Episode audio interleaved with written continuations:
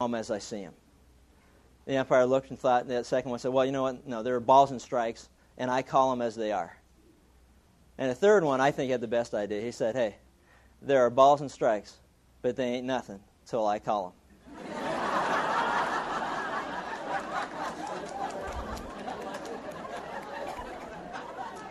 so you might want to keep that in mind this afternoon. Don't know how it'll apply, but I think it will. Anyway, in our, in our last session, in our last session, we began to address the question of why do we sin? Why do we sin? We started to take a look at it, and uh, I think at first glance, a lot of us look at something like this and say, well, why do we sin? Well, because we want to.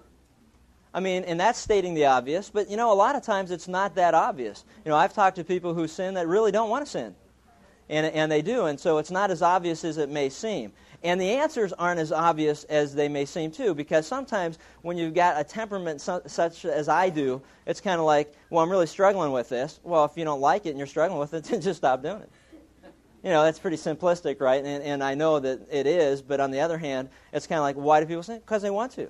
And so my answer always is, well, if you, if you don't like it, then stop doing it but it's not that simple and it's not that obvious. And, and the reason I say that is because I, I heard recently of a story. It kind of reminds me of things that aren't real obvious, but you know you think that they are. But the, there were two men and they were traveling on a motorcycle, and uh, it was a, a winter, winter, windy winter day. And as they were driving down the street, the one's coat kept opening up from the wind blowing it open. So he asked the driver if he'd stop for a second. He got off the motorcycle. He put his jacket on backwards. So he put his arms through it and put it on backwards. Well, about two miles up the road, they hit a, a patch of ice. They slid into a tree, and the guy who was driving the motorcycle was killed instantly. And uh, the coroner later came onto the scene and ran across a rookie policeman, and uh, a rookie policeman who was there at the time of the accident. And the coroner said, "Well, what happened?" He said, "Well, when I got there, the first guy was already dead." He said, "By the time I got the other guy's head straightened around, he he was dead too." so That's sick. That's sick. Yeah, that's sick. Yeah, yeah. Well, you know, it's a disgusting story, but it makes a point. And, and the point is that if it was, you know, he missed the obvious because the obvious wasn't as obvious as we obviously thought it was. Right? Right. And that's the problem. So obviously, that was the problem. He missed it. And uh, so as we go through this, we, we need to kind of do the same thing, and that is to examine the question why do we sin sometimes the obvious isn't as obvious as it appears to be. And some of us are trying to turn our heads around, and, uh, it, it isn't working. And in 1 John chapter 3, if you've got your Bibles, turn there. If not, peek on the shoulder of somebody next to you. And we're going to go through it because in this section, John tells us six reasons why we continue to sin. Six reasons why Christians continue to sin. And that's important for us because we need to understand it. Six reasons. 1 John chapter 3, starting with verse 4. It says, Everyone who practices sin also practices lawlessness, and sin is lawlessness. And you know that he appeared in order to take away sins, and in him there is no sin. No one who abides in him sins. No one who sins has seen him or knows him. Little children, let no one deceive you. The one who practices righteousness is righteous, just as he is righteous. The one who practices sin is of the devil, for the devil has sinned from the beginning.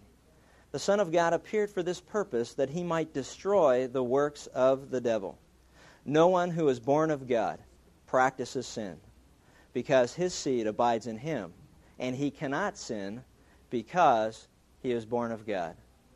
This is a fascinating passage. I love it, and in studying it, I just was I was thrilled by what I found in it, and I also realized how practical it can be for those of us who continue to struggle with those obstacles in our life that keep us from growing as Christians. You know, and you know what they are. Every one of us have a different little obstacle that we stumble over, and just when we think we've cleared it, another one pops up. And as you go through it, I don't know what it may be for you, but the interesting thing is that, you know, there are a lot of things in Scripture that we're told that we have the potential to struggle over one of the things that, that is difficult for some of, some of us cheat at everything that we do.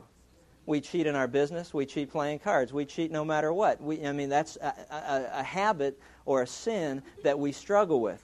Some of us lie, and we don't even know why we lie. It was interesting. I get some of my best stuff from Dear Abby, not the answers, but the problems. And, um, you know, because the problems, problems need answered. And there's some great answers in here that I, would rather listen to. But here's one that I ran across yesterday. Well, very timely. Guy came through again with another illustration. But uh, it says, Recently I've noticed how much I've been lying to people about little things when the lie does not in any way benefit me. For instance, if I'm asked what I've been doing, I'll lie, even though the answer is no more gl- glamorous than the truth. Yesterday, I told someone I had to stop and get gas before going home, even though I knew I was going straight home. I once heard someone say, I once heard someone who had been abused as a child say that she had started lying about everything in order to feel that she was in control of the situation. Abby, I've never been abused, and I don't know why I lie so much. It's really been bad this past year, but the lie is always out of my mouth before I realize it. I'm sure the people I lie to know that I'm lying, so why do I feel so powerless to stop? Interesting question, huh? Just stop doing it. Right? There's the answer that we're all looking for that just blesses us when we're struggling in the middle of something like that. See, before 1991, when I became sensitive, that would have been my answer. but this year, I'm sensitive. So I got to look for a different answer. But, you know, and stop and think about it. Why, why do some of us do that? We know people that do that. See, and, and sometimes what we like to say is, well, they must not be Christians. Why? Because they lie, or they're cheating, or they're stealing, or uh, you know they struggle with sexual sin of some sort. They struggle with lust or temptation. So you know they they must not be Christian because see when, you become a Christian you don't struggle with those things anymore, and that's nonsense, and that's not true, and that's a lie. And we need to deal with that, and that's what we're going to deal with this morning. Some of us continue to struggle with things, and uh, we need to understand what the deal is. I like what um, D.L. Moody, this he was quoted as saying this When I became a Christian, I made this mistake. I thought the battle was always mine, the victory already won, the crown already in my grasp. I thought the old things had passed away, that all things had become new, and that my old corrupt nature, the old life, was now gone. But I found out, after serving Christ for a few months, that conversion was only like enlisting in the army, that there was a battle at hand to be fought. I like that because it's real, and that's where we live. And so as we go through this, we're going to see what John says are six reasons why we continue to sin. And the, and the wonderful thing about God's compassion is he just doesn't say, stop it. Do you ever notice that? You know, you don't find in Ephesians 4 where it lists a bunch of struggles that we all go through, that at the end of it he just says, stop doing these things. Doesn't give you any encouragement, doesn't give you any help, shows no compassion, just says, hey, you're doing what's wrong, now stop doing it.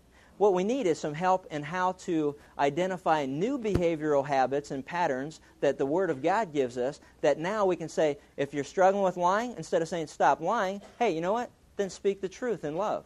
Tell the truth. As soon as you're tempted to lie, then speak truth. That's as simple as it is. So there's always a replacement for the habit or the pattern of life that the old self or the old nature represents. So as we go through this, what, what John wants us to understand are some simple reasons, and this one's the obvious. We talked a little bit about it last week, and that is that we sin because we don't submit to God's authority in our life. That's as simple as it gets. I mean, that's the base or the foundation of the problem. Then he builds on it from there. But he says this that everyone, in the, in the fourth verse of that chapter, says, Everyone who sins breaks the law. In fact, sin is lawlessness. Let me give you an illustration. How many of you had children who have you, got, you have gone through the wonderful experience of setting curfews for them? Please, let me see some hands. How many of you, oh, this is going to be good.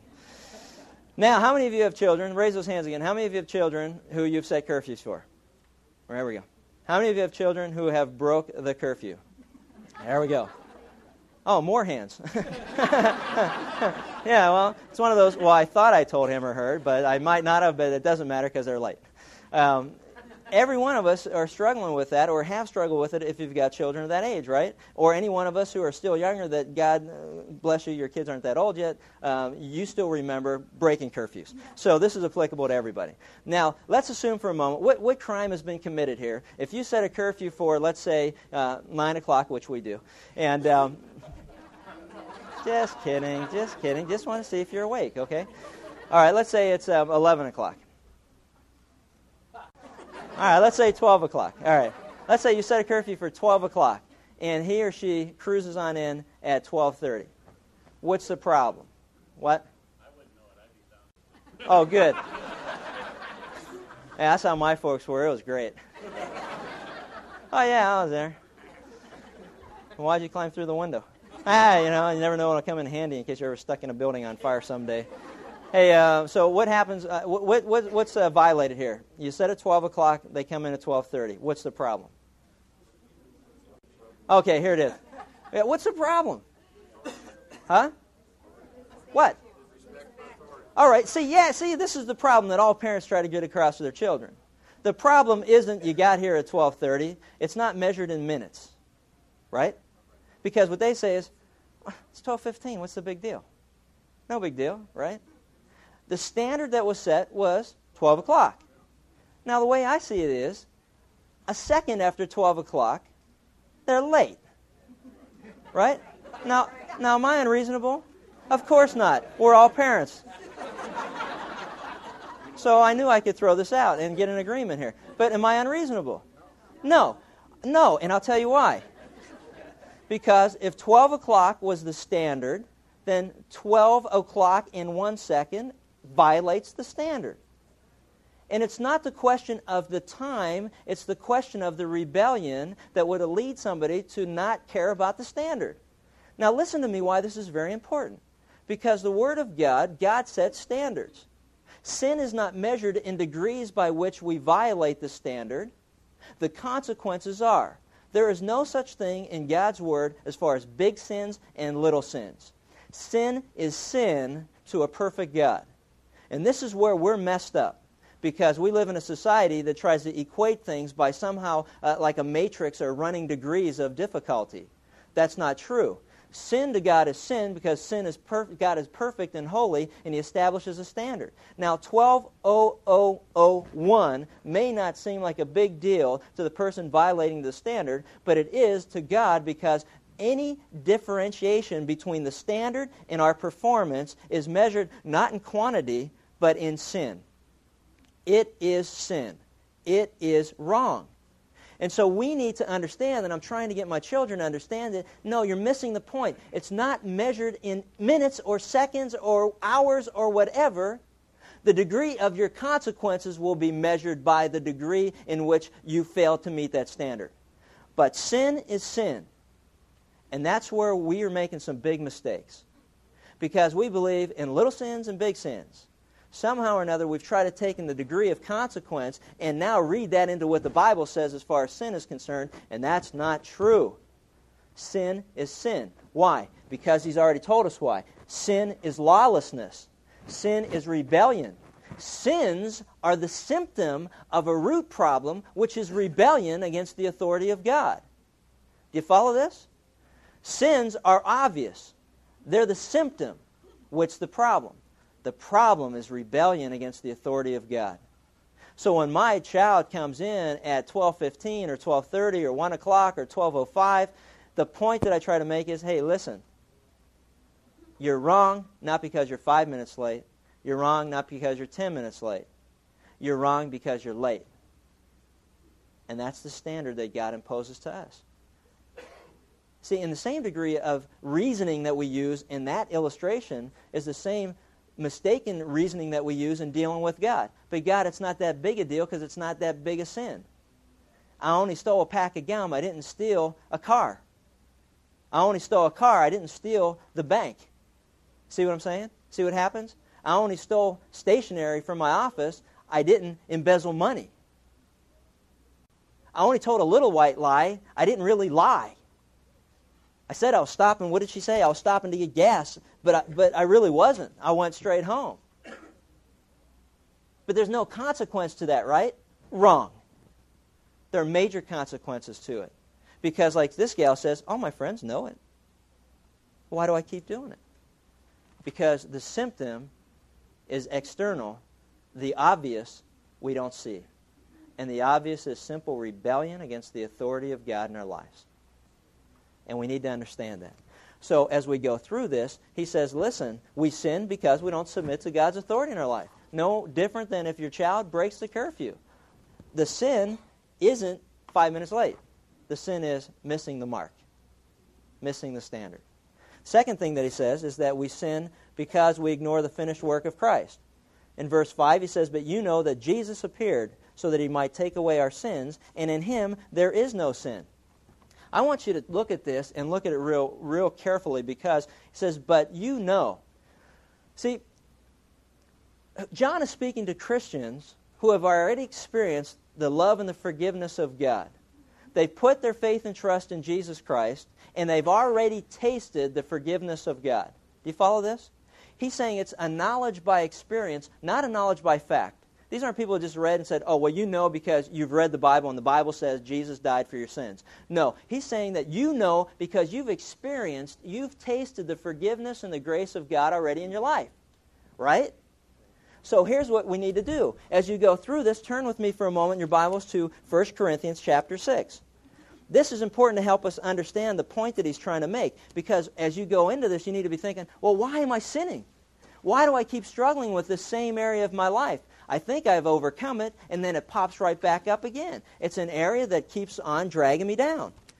And, he, and he's trying to bring back to our recollection what we've already experienced and know what God can do. We've already seen it. 1 Corinthians chapter 6. Look at verse 9. He's saying this Don't you know that the unrighteous shall not inherit the kingdom of God? Don't be deceived. You know, it's interesting. John says the same thing. Don't be led astray. Don't let somebody fake you out here. Don't let anybody fool you. Don't be deceived. Neither fornicators, nor adulterers, or adulterers, nor effeminate, nor homosexuals, nor thieves, nor the covetous, nor drunkards, nor revilers, nor swindlers shall inherit the kingdom of God. He says, But such were some of you. But you were washed, but you were sanctified, but you were justified in the name of the Lord Jesus Christ and in the Spirit of our God. He goes through and now explains the same thing that John's trying to get across, and is that then why are some of us still struggling with certain sin in our life? And he says, All things are lawful for me, but not all things are profitable. All things are lawful, but I will not be mastered by anything. Isn't that true that when you struggle with the same sin over and over again, that the reality of it is, is that sin begins to master your life? Without you even knowing it. Before I know it, I'm lying, and I don't even know why I'm lying. It's out of my mouth before I even tell the truth. I don't know why. Sin has mastered that person. And that's not trying to, I'm just using that illustration because it doesn't matter whether uh, this person is a Christian or not a Christian. There's two different answers. Obviously, for a, per, a, person that's struggling with a problem, they say they're powerless to stop it. But as far as Christians, let's keep in the context right now of Christians, hey, there is the answer, and that is very simply this don't let sin master your life. He has foods for the stomach and the stomach for food, but God will do away with both of them. Yet the body is not for immorality, but for the Lord. And he goes into now immorality and sexual sin. And he goes through and he says in verse 18, Well, flee immorality. Every other sin that a man commits is outside the body, but the immoral man sins against his own body. And then he says, Don't you know that your body is a temple of the Holy Spirit, whom you have from God, and that you are not your own? So therefore, you've been bought with a price. Glorify God in your body. Think about this. If you've come to know Christ, you already know what God has freed you from as far as your past is concerned. So, some of us, and most of us, probably all of us, are no different than the church at Corinth, who he said, But such were some of you. Maybe not all of you were adulterers, nor homosexuals, nor effeminate, nor swindlers, nor revilers, and maybe not all of us are. But what the point that he's making is hey, some of us were and you know what God has delivered you from. It's interesting. The other night we were we were going to a movie and we were with some friends and we went into um, we, we were in dinner and for some reason if you go to the movie you have to get a candy bar. Um, and you don't want to pay $37 for the one at the movie, and we were right next to the store. So we went into the drugstore to get a candy bar. You know what's so funny? And I was studying this and putting this together, and God was reminding me of what He's already done in my life and how I talk about struggling o- over certain things now still. And He said, Chuck, don't you remember what you used to be like? And we are going down the candy aisle, and I remember growing up in Pittsburgh, we, we used to steal everything. Now, maybe that wasn't a problem for you, but for us, we stole everything. You ever dine and dash? You ever do that? Oh, we used to do that all the time. And if somebody got caught, they were on their own.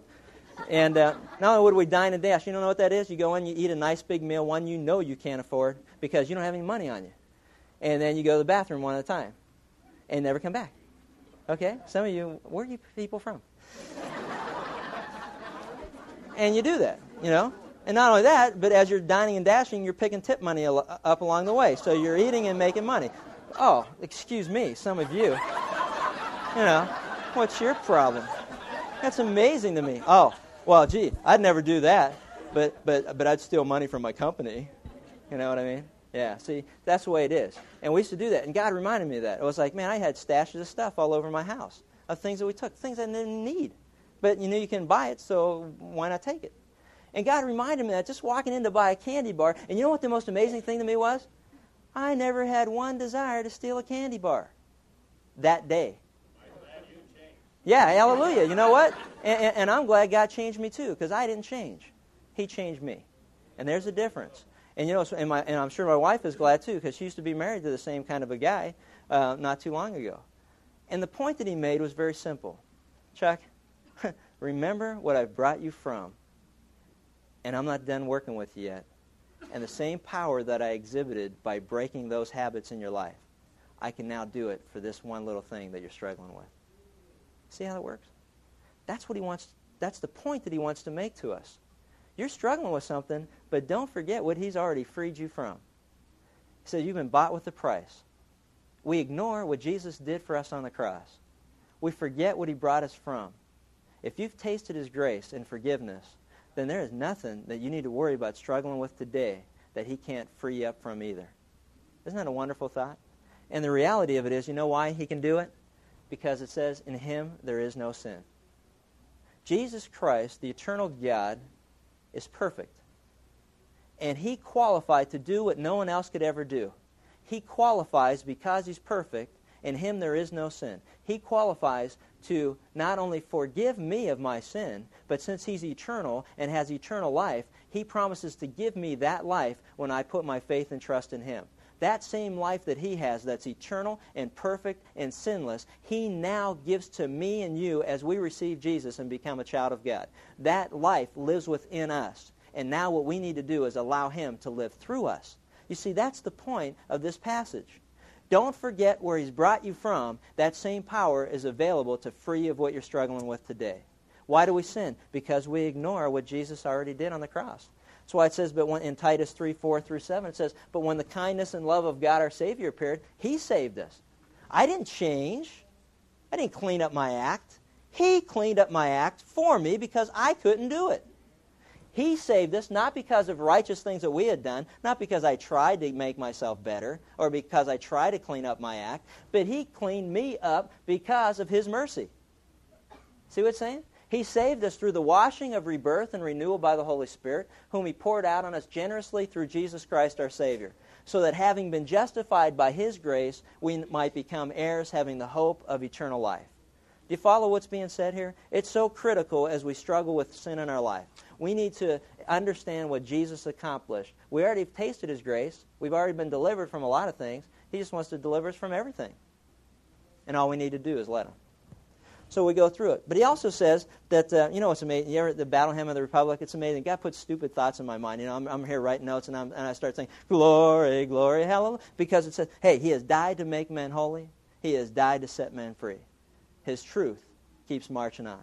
John 17, as he was praying to the Father, Jesus said, Sanctify them, us, in truth, for thy word is truth. The Word of God is truth. And this is what God's Word says about what Jesus has done and can continue to do if we just let Him. Number three, we sin because we don't abide in Him. Now, this is one of those things that's really hard for me because it doesn't make a whole lot of sense sometimes. What does it mean to abide in Him? No one who lives in Him keeps on sinning. No one who continues to sin has either seen Him, seen Him, or known Him. 1 John 3 6. What does it mean to abide in Christ? See, we sin because we don't abide in Him. That's what John is saying. The problem we need to understand is what does it mean to abide in Him? John chapter 15, jot it down and read it sometime.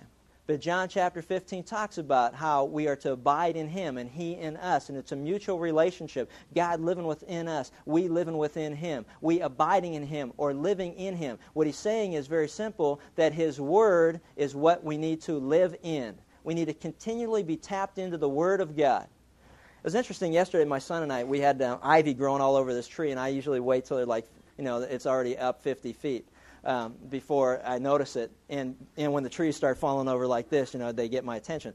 So I thought, well, we'll do this. So this ivy was growing all the way up the tree. And what we decided to do was what? Work at the top of the tree and start cleaning it and going down, right? And then it would be there forever. So I'm not stupid. I hate yard work. So I figured out a better system. Guess what you do? Yeah, cut the root, right? You cut it right where it's coming out of the ground, right at the bottom there. Everything that was grown on there was from one root. And I mean, this root had grown, that thing was huge. And so what we did was we just cut the bottom and then cut maybe a three foot section of it off so it didn't have a chance to maybe grow back together again and just cut that section off. And my son goes, Well, Dad, let's get the rest of it off. I say, We don't have to. Why not? Because we've already killed what's causing it to live. We've, we've taken it and we've taken the root and we've killed it at the root. All right? This is the way this works. You want to know why Christians sin? Because we're not tapped in. We're not tapped into the Word of God. We're not tapped into Jesus Christ what we're trying to do is we're trying to live our lives outside of His resources, which He makes available through His Word. And so we wonder why we sin. Well, I'll tell you why you sin. You get up that day and you forget that He's Lord of your life. You get up that day and you forget that every decision that you make and everything that comes up has to be filtered through what will God have me do? We get up that day and we think we're going to live it in our own power and our own strength, and temptations come into our life and we react and respond to it instead of being able to plan ahead and allowing, like David said, the word I've hidden my heart so I don't sin against you, God. I've got to know your word. And so what he's saying to us is that we sin because we don't abide in him, because we try to live like a vine that's not tapped into the ground. And you know what's going to be a wonderful thing? In a week, I'm going to watch all these leaves die and just fall off that tree. And it's going to be a reminder to me that I need constant fellowship with God, that I need to be plugged into the Word of God, that I need to be held accountable by other believers, that I need to be constantly praying and asking for wisdom because God knows I lack it in every area of my life and I need His help. That's what we need to be doing. And guess what happens? You don't sin. Do you follow that? You don't sin if you're tapped into the Word of God if you're tapped into Jesus Christ and you abide in Him and He abides in you. But you can't go through your life ignoring Him and expect not to make mistakes. You're dreaming. Because the enemy is attacking us on a regular basis, and we need the Word of God to attack back. And so he says, why do we, why do we sin? Because we don't abide in the Word of God. It's as simple as that. You know, it's too many of us, we, we've got answers for everything, just trite, obvious answers. Well, you sin because you want to, so stop doing it. No, that's not it. There are problems that are under the surface that we need to deal with. Why are you sinning? Hey, how much time are you spending in fellowship? How much time do you spend in prayer? How much time are you spending in the Word of God? Uh, what verses are you memorizing? What passage are you looking at? What have you learned today, brother, as far as what the Word's teaching you? Oh, man, I've been in the Word for a week. Yeah, I bet you're not having a lot of fun in your life either, huh? The joy gone? The hope gone? The peace gone? You struggling with stuff? I'm not surprised. I'm not surprised, and neither is God, who says we need to abide in Him. Got to say tapped in. We're going to be in all kind of problems, you know. And it's like the, you know, it's like the prodigal son. Read Luke 15 sometime. You know, people say, but if he was really a son, he wouldn't have got in the pig pen. You know, our, our, our standard pat answer for every Christian who falls into sin is, well, maybe they're not a Christian. Well, one thing's for sure, maybe you are the idiot I always thought you were. You know, because that is as dumb as they come. But I hear it all the time. Somebody falls into sexual sin. Oh, maybe they're not a Christian. Oh, you know what? I mean, you take a guy who for 10 years has displayed evidence in his life that he loves the Lord. He screws up, he makes a mistake, he falls into sexual sin, and all of a sudden you forget about everything else that's going on, all the other evidence, and say something stupid like, maybe the guy's not a Christian. Cut me a break. It's like, here's a letter. This will get you going, because this is the kind of letter that people say, well, maybe this guy's not a Christian. He says, I've come to you with a very critical problem, and I hope that you'll help me, for I'm desperate and have nothing left to try or anybody to turn to. I know that I'm a newborn born again Christian, although many times I've had my doubts. But I know that I've been saved. Brother, I don't know what you're going to think when you find out that I'm a homosexual. Perhaps you'd think that I'm living in false assurance of eternal life, but believe me, this is not the case. I know that I'm saved, but I lost the joy of my salvation, and I try to live a Christian life, and I have never been so miserable. Maybe he's not a Christian. Can't be a homosexual and be a Christian. Isn't that what the Bible says? No, it says you can't practice homosexuality and be a Christian. Can you be a Christian and fall into homosexuality? You better believe it. Can you be a Christian and fall into adultery? Yes, you can. Can you be a Christian and lie, steal, cheat, and, and swear and do all the other things that God says aren't right? You better believe it. We're surrounded by people that are like that. And the world looks at them and says, Boy, it's too bad that Christians are so hypocritical. And I say, Amen. It's too bad that we are. But on the other hand, they don't understand what grace and forgiveness is all about because we're not saved because we're not doing all those things. We're saved because of what Jesus did. So the argument then is, oh, we look at this and say, well, gee, what do you say to someone like this? First of all, I say, hallelujah. I'm glad you're miserable. That's a good sign. Talked to a gal last week who's living with her boyfriend, man. She wants everyone in the world for this thing to work out, and it's not. And she's trying to walk with the Lord, and she's miserable. She says it's just driving her crazy. I said, man, that's a great sign. I'm so happy for you. And people look at you like, what? He goes, yeah, that's great. He said, why? You know why? Because if you weren't a Christian, you wouldn't be miserable doing it. The whole world's doing it, and no one's miserable about it. The fact that you're a Christian, you know Christ, means that the Spirit of God lives within you. He's convicting the, the heck out of you, and uh, He's driving you crazy or the sin out of you. How's that? That's better. It's convicting the sin out of you. And uh, what is that? Snot, but that's too gross. And um, and that's good. That's good. I'm glad you're miserable. It's like, whoa. Why? Because let me tell you something. If you're a liar and you're a God's child, you're miserable. The prodigal son was living with the pigs and he was miserable. You know why? Because sons don't live with pigs for very long before they start realizing they don't deserve to be there. But a pig is a pig is a pig is a pig, and a pig doesn't have a problem living with pigs because they don't know any better, and that's where they're supposed to be. And so, for all of us Christians who are trying to live like pigs, I hope God just makes you as miserable as can be. Because I hope He does the same to me, and I know He will because the Spirit of God convicts me of sin in my life. So I know He will. And I want you to be miserable. And God wants you to be miserable. Why? Not to make you miserable, but so that you know what? Like the prodigal son, one day you'll come to your senses you smack yourself on the head and said, I should have had a V8. I'm going home. The refrigerator's full of dad's house. That's what you do. Isn't that the truth? And you're going to turn and you're going to walk and you're going to repent from your sin. And that's exactly what he did. So the wonderful thing is, if you're struggling with sin in your life, that's good news because you've come to know him. And that's what he's trying to say. We sin because we don't abide in him. He also says in verse 7 is that we sin because we don't practice God's kind of righteousness says, Dear children, don't let anyone lead you astray. What he's saying is, don't be faked out by this one either. Don't let anyone lead you astray. He who does what is right is righteous, just as he is righteous. Why? Because the Spirit of God, the nature of God, that comes to live within us when we ask Christ into our life, now will produce righteous living. What his argument is that don't let anybody who says, I'm a good person, fake you out. You, ever, you deal with people like that, I do. They're just good people. They'd be perfect Christians. Except for they're going to hell. That's the problem. The only problem with them. Other than that, they're really neat. But the reality of it is, what God's saying is, hey, don't let anybody fool you if you're a moralist who thinks I'm doing the right things. I'm doing all the good things. I'm not a bad person, I'm a good person. What he's saying is, hey, don't let anyone deceive you. Right living doesn't make you right with God. And that's why Jesus said to the Pharisees in Matthew 5:20, "I'll tell you this, unless your righteousness surpasses that of the Pharisees and the teachers of the law, you'll certainly not enter the kingdom of God." What did Jesus say? Hey, you guys look good on the outside. You got it all together. You're following the law. You're doing all this. You're praying in the streets. You're giving your alms. You're, you're, you're living the, the right life. But you know what? There's only one problem. You're filthy, dirty within. You're a brood of vipers, and you're disgusting, and your hearts are far from God. Other than that, you look pretty good, is what he said. And so what John is saying is the same thing. Hey, look, you know what? Right living doesn't make us right. Right living doesn't make us right. And that's what we need to understand. Right living doesn't make us right. I like this. This is uh, Chuck Colson, who he's talking about. You know, Paul did, goes through a real good argument with that in Philippians 3. If there was any reason I should brag about myself, it's because of all these things that I've done in my family and this and that, and I'm living right. And uh, Chuck Colson says this in Life Sentence. This is after a conversation with Richard Nixon, who was by then the ex president. He says, You know, talking to his wife, he said, Man, it's like the old days. For an instant, my heart skipped as the longing returned for the old relationship to advise a president, even a discredited one.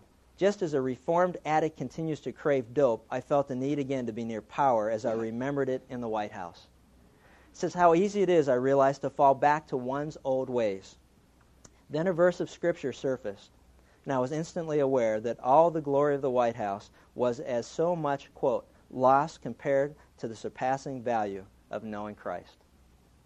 More and more of these passages were appearing to me at times of, of need. You know what bailed him out again?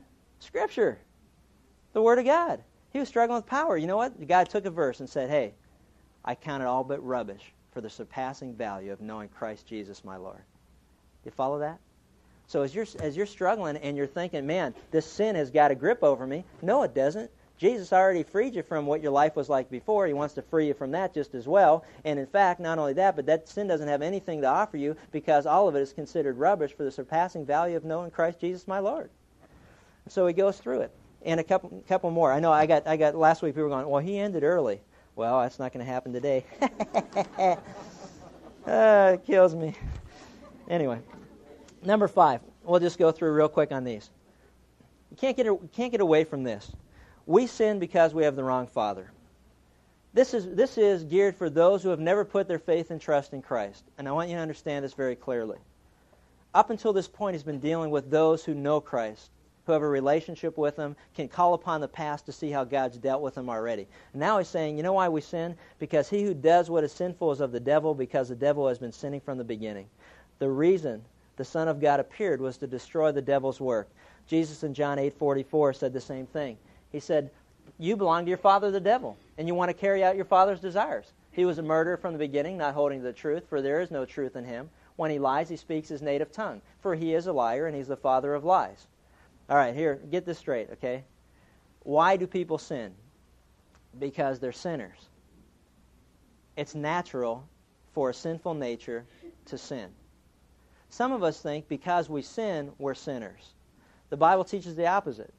We sin because we're sinners, and it's natural. So, as Christians, let me just encourage you to consider this for a minute.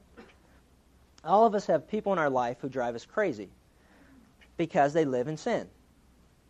And we try to tell them, stop living in sin. And we're dealing with the symptom and not the root.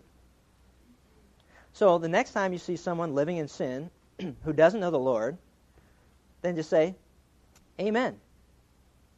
Because that's what they're supposed to be doing. And instead of dealing with the symptom, let's go to the root and introduce Jesus Christ to them. Because Paul said, O wretched man that I am, who can set me free from this bond of sin and this bond of death? And you know what he said? Thanks be to our Lord and Savior, Jesus Christ. Jesus is the answer to the problem of sin in the world. Telling people to stop sinning is so stupid because it's impossible for them to do that.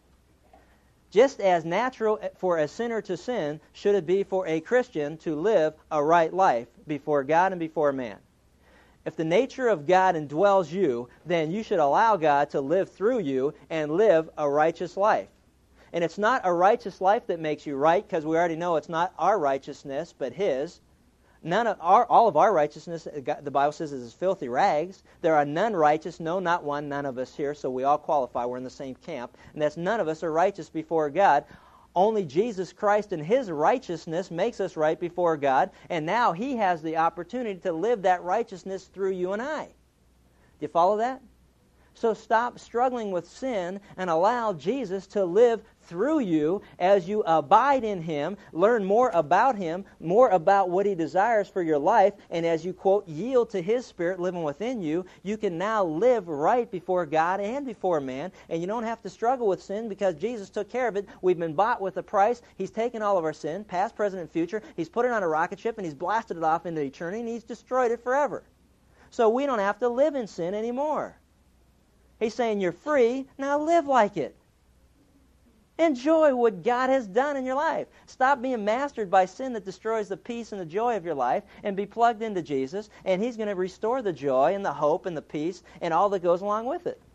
But if you've never come to know Christ, then you're going to live like hell because you're, that's where you, you're going, and that's where your Father lives, and you're just part of Him. It's natural. You're going to live like your dad. If you're of God, you'll live like God, and you'll live righteously. But if you're of Satan, you'll live like hell. And that's just natural. And that's why he says in the last verse, guess what? No one who is born of God will continue to sin because God's seed remains in him. He cannot go on sinning because he has been born of God. Why do people keep sinning? Because they have the wrong father and because they're not born again. And if you're born again, you become a child of God. If you're a child of God, you'll end up living like your father. You won't live like a pig. You'll get sick of being in the mud and all the garbage that goes along with it. And you'll come to your senses and say, Lord, you have freed me from everything else. I just believe you can free me from this. I'm going home and getting washed up, and I'm going to enjoy my life again. Because sin will steal the joy of your life. Okay, let's close. A couple things, okay? Now let's apply all this. Number one, if you're a Christian, let me just suggest this. If you're sinning, stopping it isn't going to be enough for you. Submit to God's authority. Study the scriptures, know what God has to say, and then surrender your desires to His desires. Okay? Simple as that. We sin because we don't submit to God? Well, then we need to do is submit. Number two, remember that Christ died for your sins, past, present, and future. There isn't a sin you should be struggling with that He hasn't taken care of on the cross, and He's removed it from you forever. Remember where He's brought you from, and remember that He's not done with you, and He's still doing a good work, and He's going to take you beyond that too. So there's hope in the sin that you struggle with. Number three, live daily, abide in Christ. Every day, get up and pray this prayer Lord, today I want to do what's right before you. I need to stay close to you. Don't let me get far out of your sight. Don't let me try to run away from you. I need you to be there, right there. I need you whispering to me every time I try to, I think of doing something that's not right. S- send some scripture into my mind, send a passage or a verse to me, and just shut me down big time quick before I do something stupid, because you already know I'm prone to do that.